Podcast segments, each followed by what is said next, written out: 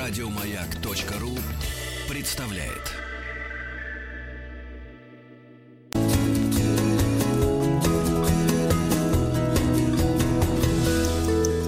Сто минут о... Сто минут о спортсменах-героях. Да, Великой Отечественной у войны. нас в гостях Елена Александровна Истягина-Елисеева. Здравствуйте, кандидат исторических наук, профессор Высшей школы экономики. Наша постоянная гостья. И Сегодня мы поговорим действительно о героях Великой Отечественной войны, о спортсменах-героях. Елена Александровна, на связи вы? Да, на связи, здравствуйте. Здравствуйте. э, Большое вам спасибо, что вы при- принимаете участие в, нашей, вот, в нашем э- цикле герои, э, спортсмены-герои войны. Я думаю, каждый человек, кто учился в каком-либо вузе, да, или отдал себя профессии или призванию, вот особенно относится к тем людям, которые именно из его сферы. Я просто училась в университете в МГУ, да, на юрфаке, и у нас перед э, гуманитарным зданием как раз большой монумент, памятник «Вечный огонь» студентам и преподавателям, павшим во времена, вот как раз в годы войны. И я особенно к этому относилась. А вот спортсмены – это отдельная история. И поэтому, если вы нам подробнее расскажете об этих ребятах, которые были ребятами в те годы, да, мы будем очень Кто-то вам был, кто-то признательны. был совсем молоденьким, кто-то уже был достаточно взрослым, но, э, вы знаете, столько потрясающих, совершенно феноменальных, э, невозможных историй, каждая из готовых, каждая из которых не то что готовый сценарий, я не знаю, готовая серия книг потрясающих. Это э, очень интересные, замечательные люди. Ну, а с кого бы вы начали свой рассказ, и мы попробуем представить себе такую жизнь и такую вот, такой А вклад в давайте нашу попробуем. жизнь? Один из моих э, любимых героев э, это Григорий Васильевич Маленко. Э, Григорий Маленко, э, советский спортсмен, э, до войны учился в школе фабрично-заводского ученичества в Харькове, занимался греко-римской борьбой, занимался также вольной борьбой, был профессиональным борцом, даже в цирке Харьковском выступал. Ну и, соответственно, участвовал в схватках со знаменитыми спортсменами того времени. Все у него было неплохо, хорошо, можно даже сказать, замечательно. За полгода до войны его призвали в армию. Э, Был он в артиллерийских войсках и э, в связи с тем, что парнем он был очень сильным, был назначен заряжающим в батарее. Э, При своем э, богатырском телосложении, он весил 132 килограмма, он э, с легкостью совершенно справлялся с работой, и поэтому начал испытывать недостаток физической нагрузки. И тогда в качестве снаряда, в качестве спортивного снаряда, ему позволили использовать э, 700, 700-килограммовую дореволюционную пушечную станину, и он ее катал туда-сюда по части. Ну, тренировался таким образом. И вот этот замечательный человек э, появился на фронте, когда началась война. Григорий находился в летних военных лагерях, и первые тяжелые э, бои э, он провел э, в Сумской области на территории Украины. Под постоянным натиском фашистских войск советская армия тогда отступала, и первый его героический эпизод состоялся 26 сентября 1941 года, когда он вызвался прикрывать отступление своего полка. Он остался на позициях один с единственным уцелевшим орудием. Он стал перекатывать это полуторатонное орудие с места на место, от одного ящика снарядов к другому, и таким образом имитировал огонь батареи. Елена Александровна, что-то что со связью. Давайте мы сейчас вопрос э, оперативно попытаемся решить. А, вот, и мы А остановились на сейчас том есть моменте, з- когда... звук? Ну, мы не слышим Елену Александровну, сейчас, видимо, перенаберут. А, да, Мгм. перезваниваем. А на том моменте мы остановились, когда а, вот э, герой, про которого она рассказывает, остался один и стал справляться ну, самостоятельно с э, огромным полуторатонным орудием. Э, Я так понимаю, что он в- выполнял в этот момент и, собственно, все функции наводчика и человека, который подносит снаряды. в Э, общем. Есть, есть Сейчас мы подробности еще он узнаем. целую ночь перекатывал эту самую пушку с одного места на другое и имитировал огонь э, целого подразделения. И самое удивительное, он отбился. Утром уже э, проснувшись, э, он э, начал отступать к своим, но не просто так, как взял бы там человек, убежал бы. Он взял это орудие и 18 километров вез по бездорожью до своих позиций. Когда его увидели однополчане, они изумились, потому что уже думали, что все, нету Григория в живых. И тут он, оказывается, пришел, но не один, а с целой пушкой, успел отбиться, и это, конечно, вызвало огромное изумление всех просто-напросто. Его э, э, представили к внеочередному военному званию лейтенанта, и вот таким образом, с такого геройского подвига, он, можно сказать, начал свой боевой путь. Вообще, э, у Григория был был не один такой эпизод. Он э, э, прошел войну достойно, более чем война брала его на излом, но он не сдавался. За все время он был ранен порядка семи раз. Семь тяжелых ранений. А, каждый раз восстанавливался, и мы еще раз поговорим об этом чуть-чуть позже.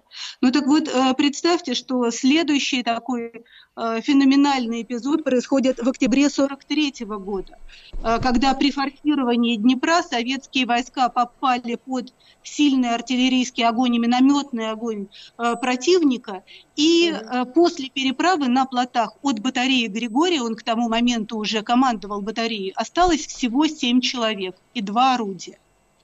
А, при этом был открыт лобовой огонь по противнику, и нашим э, солдатам противостояли 25 немецких танков и пехота.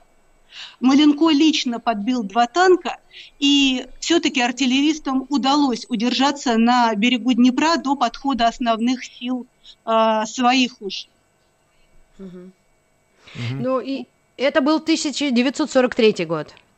1943 год. Да, ему снова представили очередное звание, э, наградили. Он был э, представлен к награде Героя Советского Союза, которое, впрочем, ему не дали, но заменили орденом э, Отечественной войны первой степени. Э, в последний день обороны вот этого самого плацдарма, когда он со своими остатками батареи э, оборонял занятую высоту, э, его осколком ранило в грудь. И сослуживцы подумали, что он умер, и наскоро забросали землей в окопе, похоронили. И буквально случайно один из них увидел, что, кажется, грунт колеблется – и снова они раскопали Григория, оказалось, что да, он еще дышит. Его доставили в госпиталь, он провел месяц без сознания, потерял 80 килограмм веса от 132 до 52, и mm-hmm. фактически ему пришлось заново учиться ходить, разрабатывать суставы, едва ли не говорить. Он был в крайне подавленном состоянии. И вот а, снова восстановился, снова продолжил воевать и уже в 1944 году, э, получив очередное серьезное ранение, из госпиталя вернулся домой. Его мучили боли, он э, много раз думал о самоубийстве, потому что это было невыносимо больно. Э, но решил преодолеть и не стал доживать израненным инвалидом, а в сарае соорудил, знаете, такие примитивные спортивные снаряды и начал тренироваться. Угу. Он все время помнил о том, что под сердцем у него остался осколок. Один осколок так и не извлекли после шестого его ранения. Так он и проходил до конца жизни с осколком под сердце, но самое главное, он вернулся в спорт.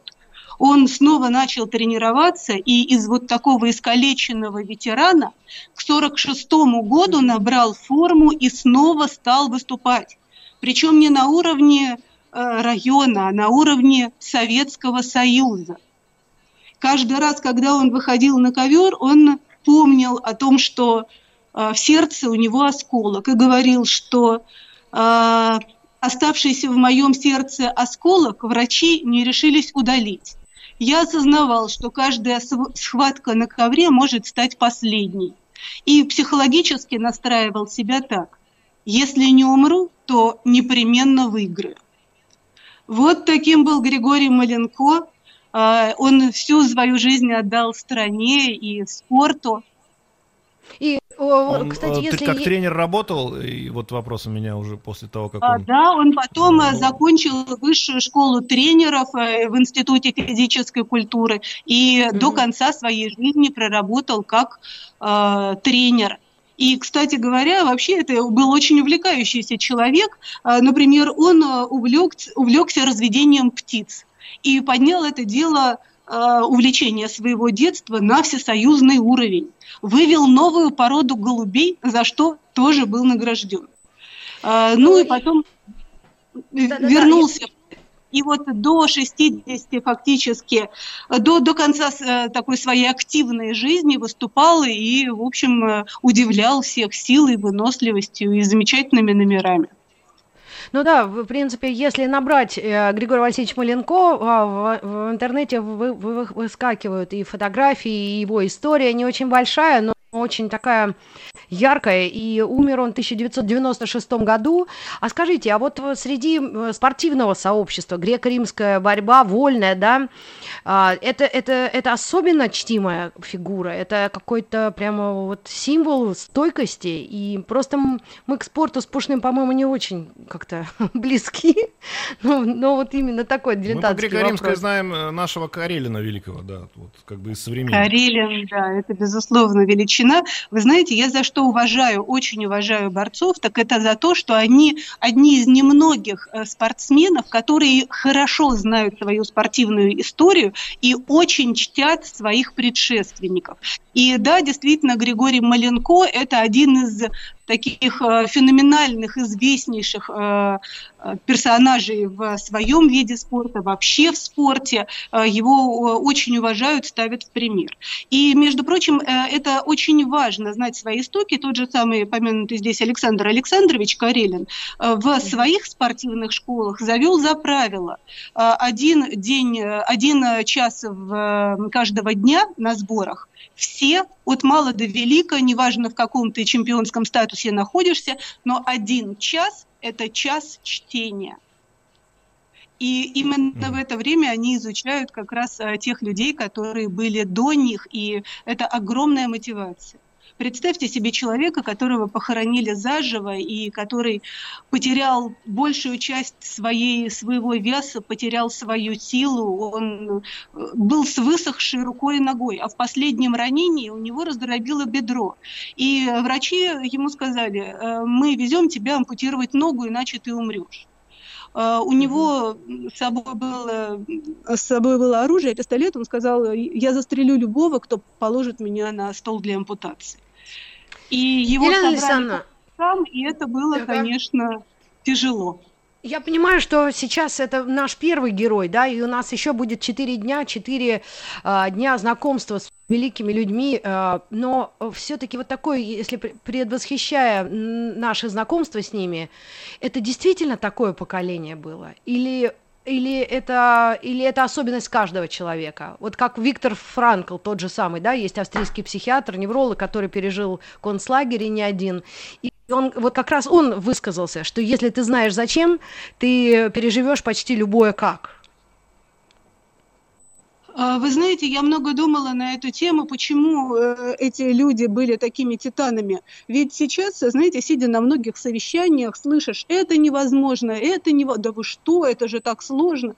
И я, смотря на, ну, на своих сегодняшних коллег, думаю, невозможно было вот то я искренне рада, что я родилась в этой стране, являюсь потомком и носителем генетической памяти э, этих самых великих людей.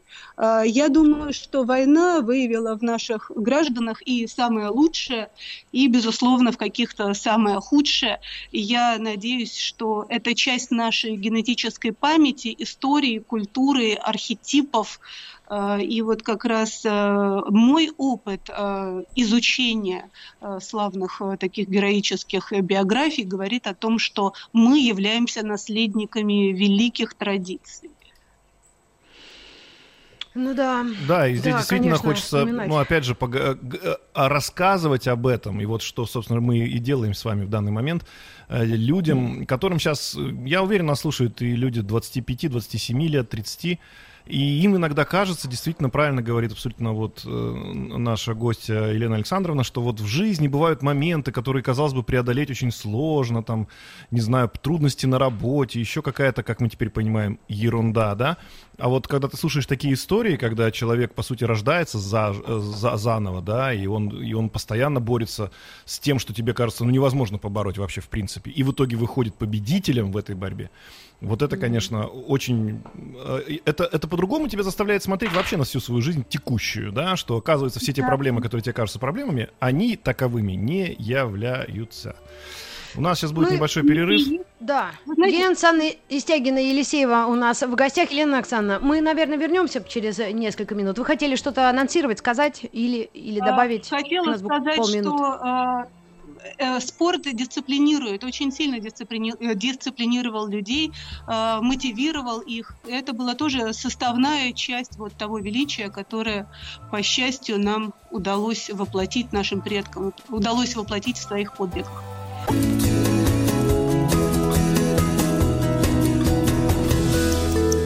Сто минут по 100 минут о спортсменах, героях Великой Отечественной войны. А, Елена Александровна у нас на связи, и мы говорили с вами о Григории Маленко, о борце, и сейчас хотим еще да, осветить несколько а, историй из жизни героев. А, Елена Александровна, вам слово. Ну вот если э, мы говорили о борце, то давайте поговорим о футболистах. Тем более, что в новостях как раз про них только что рассказывали. Я расскажу так. о Владимире Савдунине. Это знаменитый, очень известный советский футболист. И, соответственно, родился он в 20-х годах, а, потом э, участвовал во Второй мировой войне героическим образом. Вообще, большую часть спортсменов-героев объединяет то, что детство их было достаточно сложным, в смысле трудовым.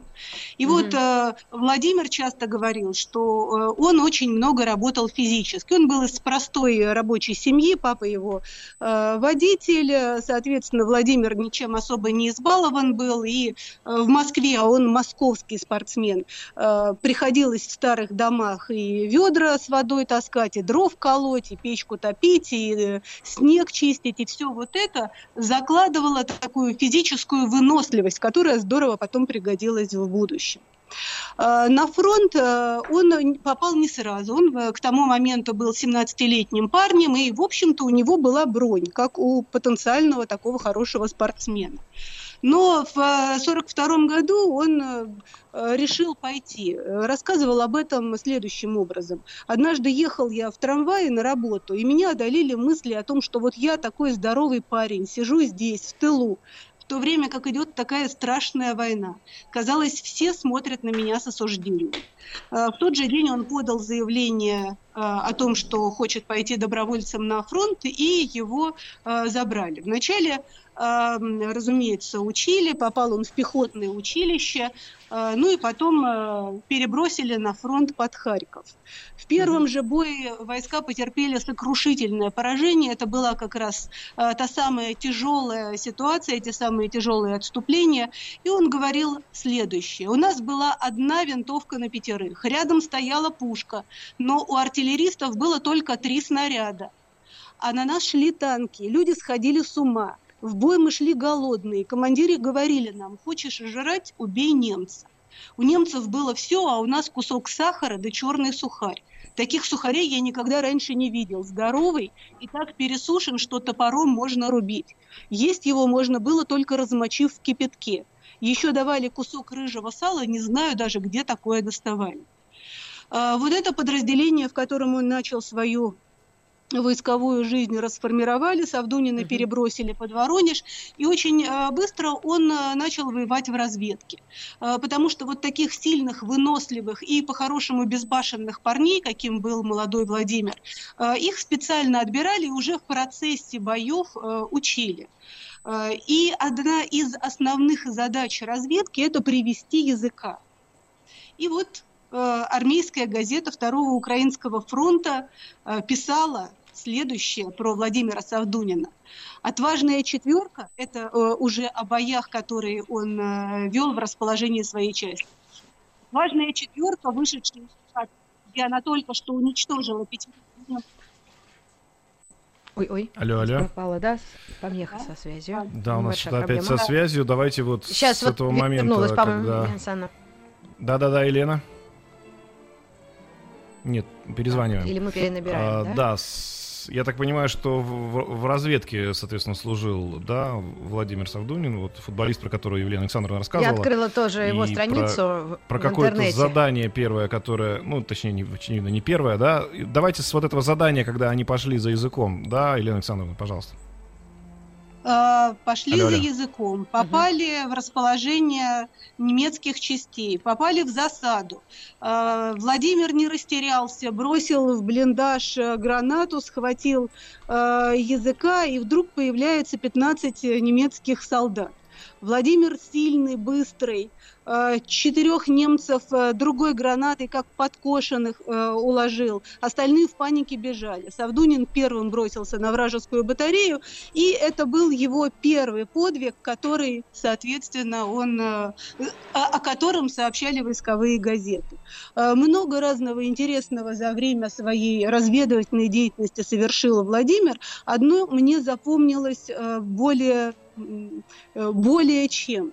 Э, Был случай такой э, проявленного личного мужества э, следующий. Во время боев под Одессой уже в 1944 году э, танковая бригада э, форсировала реку Буг у села Джуленко. Это была такая э, зимняя практически ночь, э, ночь, пурга, ничего не видно, видимость нулевая, и немцы взрывают мост. И первый танк, который въехал на мост, э, уходит под воду. Владимир вместе с танком оказывается в реке. Э, Выплывает, смотрит, командира нету.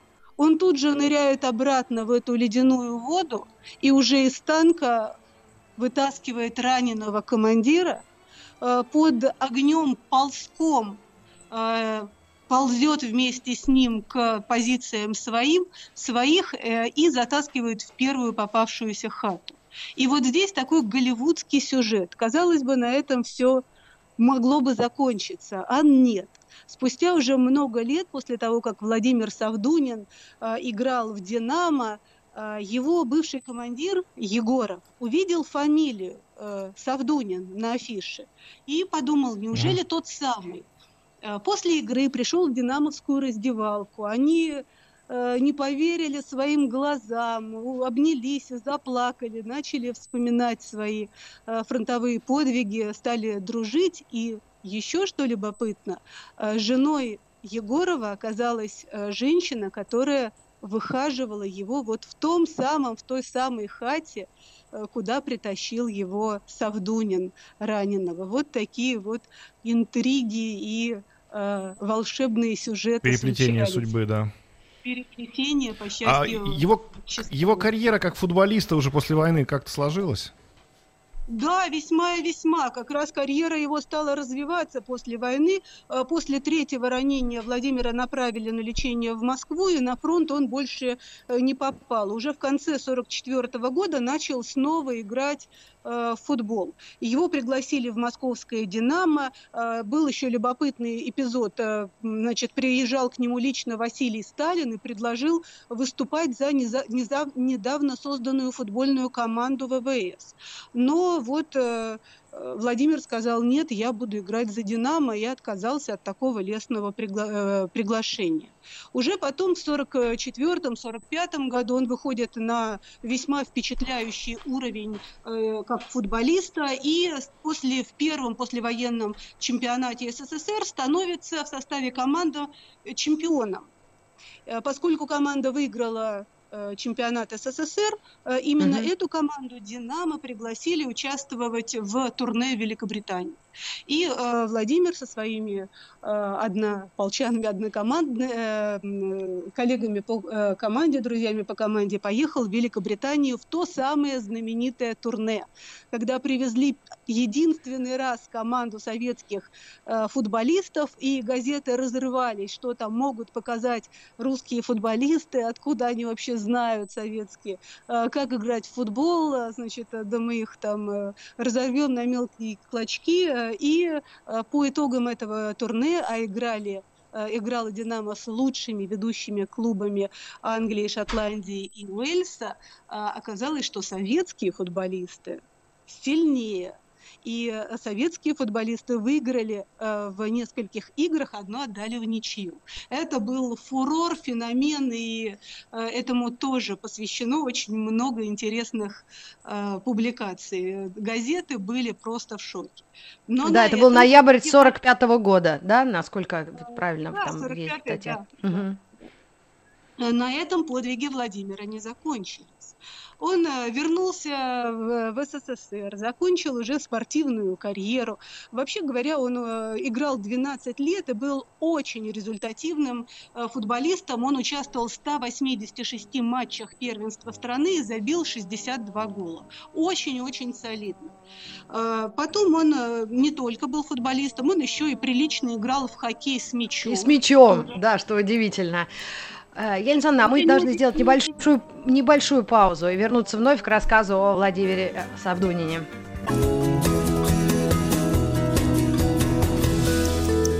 Сто минут по о спортсменах героев Великой Отечественной войны. Елена Александровна, а мы успеем про еще одну э, героиню рассказать? Или мы лучше закончим Влади- Владимира Григорьевича? А давайте мы закончим про Владимира Григорьевича, который еще после войны проявил себя героическим образом. Угу. Он э, закончил свою спортивную карьеру. Э, дальше поступил э, в систему МИД дипломатическим курьером. И проработал там с 59 по 87 год. Не раз попадал в экстремальные ситуации в разных странах, в которых его реакция и физическая форма оказывали решающее значение. Так, например, он в 1966 году спас дипломатическую почту от пожара в аэропорту Дакара. А, был такой случай, э, когда Владимир э, летел со своим очень ценным дипломатическим грузом из Бангкока в Пномпень в маленьком самолете. И, набирая высоту, вдруг внезапно в самолете открылся плохо задраенный люк. И в этот люк полетела стюардесса. Просто полетела, э, ее выдуло волной воздуха. Владимир мгновенно отстегнулся, схватил девушку, которая уже падала в бездну, затащил ее обратно и задраил люк. За всю вот эту свою дипломатическую э, карьеру дипломатического курьера ему 35 раз выносили благодарность. А, лично от министра иностранных дел Андрея Андреевича Громыка в том числе. Это был э, человек, который, который и на войне, и после войны показывал себя настоящим героем. Это был очень увлекающийся человек, который, например, увлекался фотографией, ходил на лекции э, в дом художника, э, дом журналиста, одним из первых освоил в стране цветную фотографию и, в общем, свое хобби на таком высоком э, уровне держал. Это вот такая гигантская фигура и для нашего спорта, и для нашей страны. О нем нужно помнить, в том числе нашим современным футболистам. Ну и что приятно, наверное, и от, особенно, ну, как, как сказать, ну, он прожил большую, долгую жизнь, да, он ушел от нас в 2008 году, то есть он увидел очень многое, да, нашей страны, и то, как все изменялось, и как все э, переменялось, да, и я думаю, что это был действительно ну, великий человек великой страны, если так можно сказать. Просто мы, правда, не часто вспоминаем, да, таких людей, и хорошо, что вспомнили. А, меня, а, мне очень хочется, чтобы современные футболисты а, в том числе вдохновлялись этими фигурами, героическими фигурами нашего прошлого и понимали, когда ты умираешь на тренировке, что ты, парень, еще не умер. Вот э, умирали до тебя совершенно по-другому. И я думаю, что это здоровская мотивация и для спортсменов, и просто для нас, тех, кто сидит на диване и любит там посидеть и думать о том, как тяжело же мне жить. И э, вспомнить, что внутри каждого из нас есть часть этих самых героев. Э, и их память, она должна это, жить для нас. Знаете, это очень про, про, правильные слова, потому что вот когда вы говорили еще и о борце, да, вот о Григории Маленко, я понимаю, что и это относится в том числе и к Владимиру, конечно, э, Савдунину.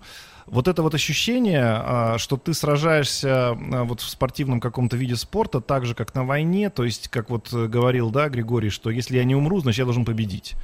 И при таких, при таком подходе к, э, к соревнованиям никто из болельщиков ну, уже не имеет никакого морального права, что называется, говорить, вот ходят там по полю вместо того, чтобы бегать, мячи пинают. Что, что происходит сейчас регулярно, когда видим, да, какие-то соревнования, в том числе наших сборных, где, где недовольство вызывает не то, что они проиграли, проиграть можно, на самом деле, да, бывают разные ситуации, но ведь э, недовольство возникает не из-за этого, а из-за того, что складывается ощущение, что как-то, да, да, сойдет и так. Ну, в общем, нету вот ощущения того, что человек э, на поле выкладывается, да, то есть вот он действительно вышел как э, в последний раз, э, да, на эту битву.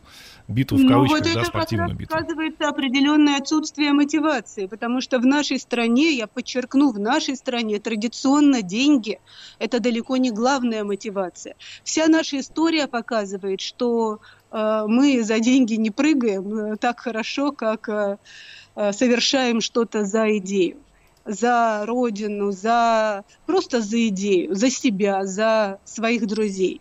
И вот это не должны упускать современные спортсмены. Мы очень стараемся донести до них и до тренеров э, весь вот этот глобальный аспект мотивационный, когда через себя, через не могу, вот, например, старший мой коллега, знаменитый спортсмен Александр э, Иванович Тихонов, биатлонист, я как-то к нему подползла с вопросом, Александр Иванович, вот э, как бы ребенок растет, а как сделать из него знаменитого чемпиона? И он мне сказал, знаешь, э, побольше трудной работы. Просто побольше трудной работы вот тогда он поймет, что через не могу, через как угодно, но тут ты должен это сделать. И тот же Александр Иванович уже в мирное время, слава богу, выходил на старт в любом состоянии, с температурой 40, с травмами, как угодно.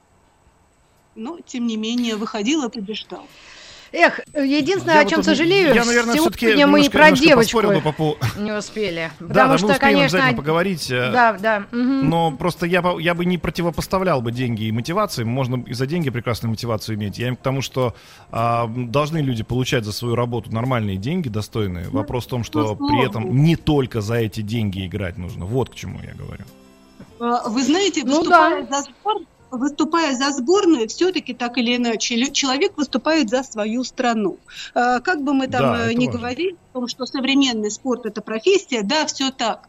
Но это mm-hmm. еще и все те люди, которые смотрят на тебя, болеют за тебя, гордятся тобой. И вот это понимание того, что Именно так, а не иначе.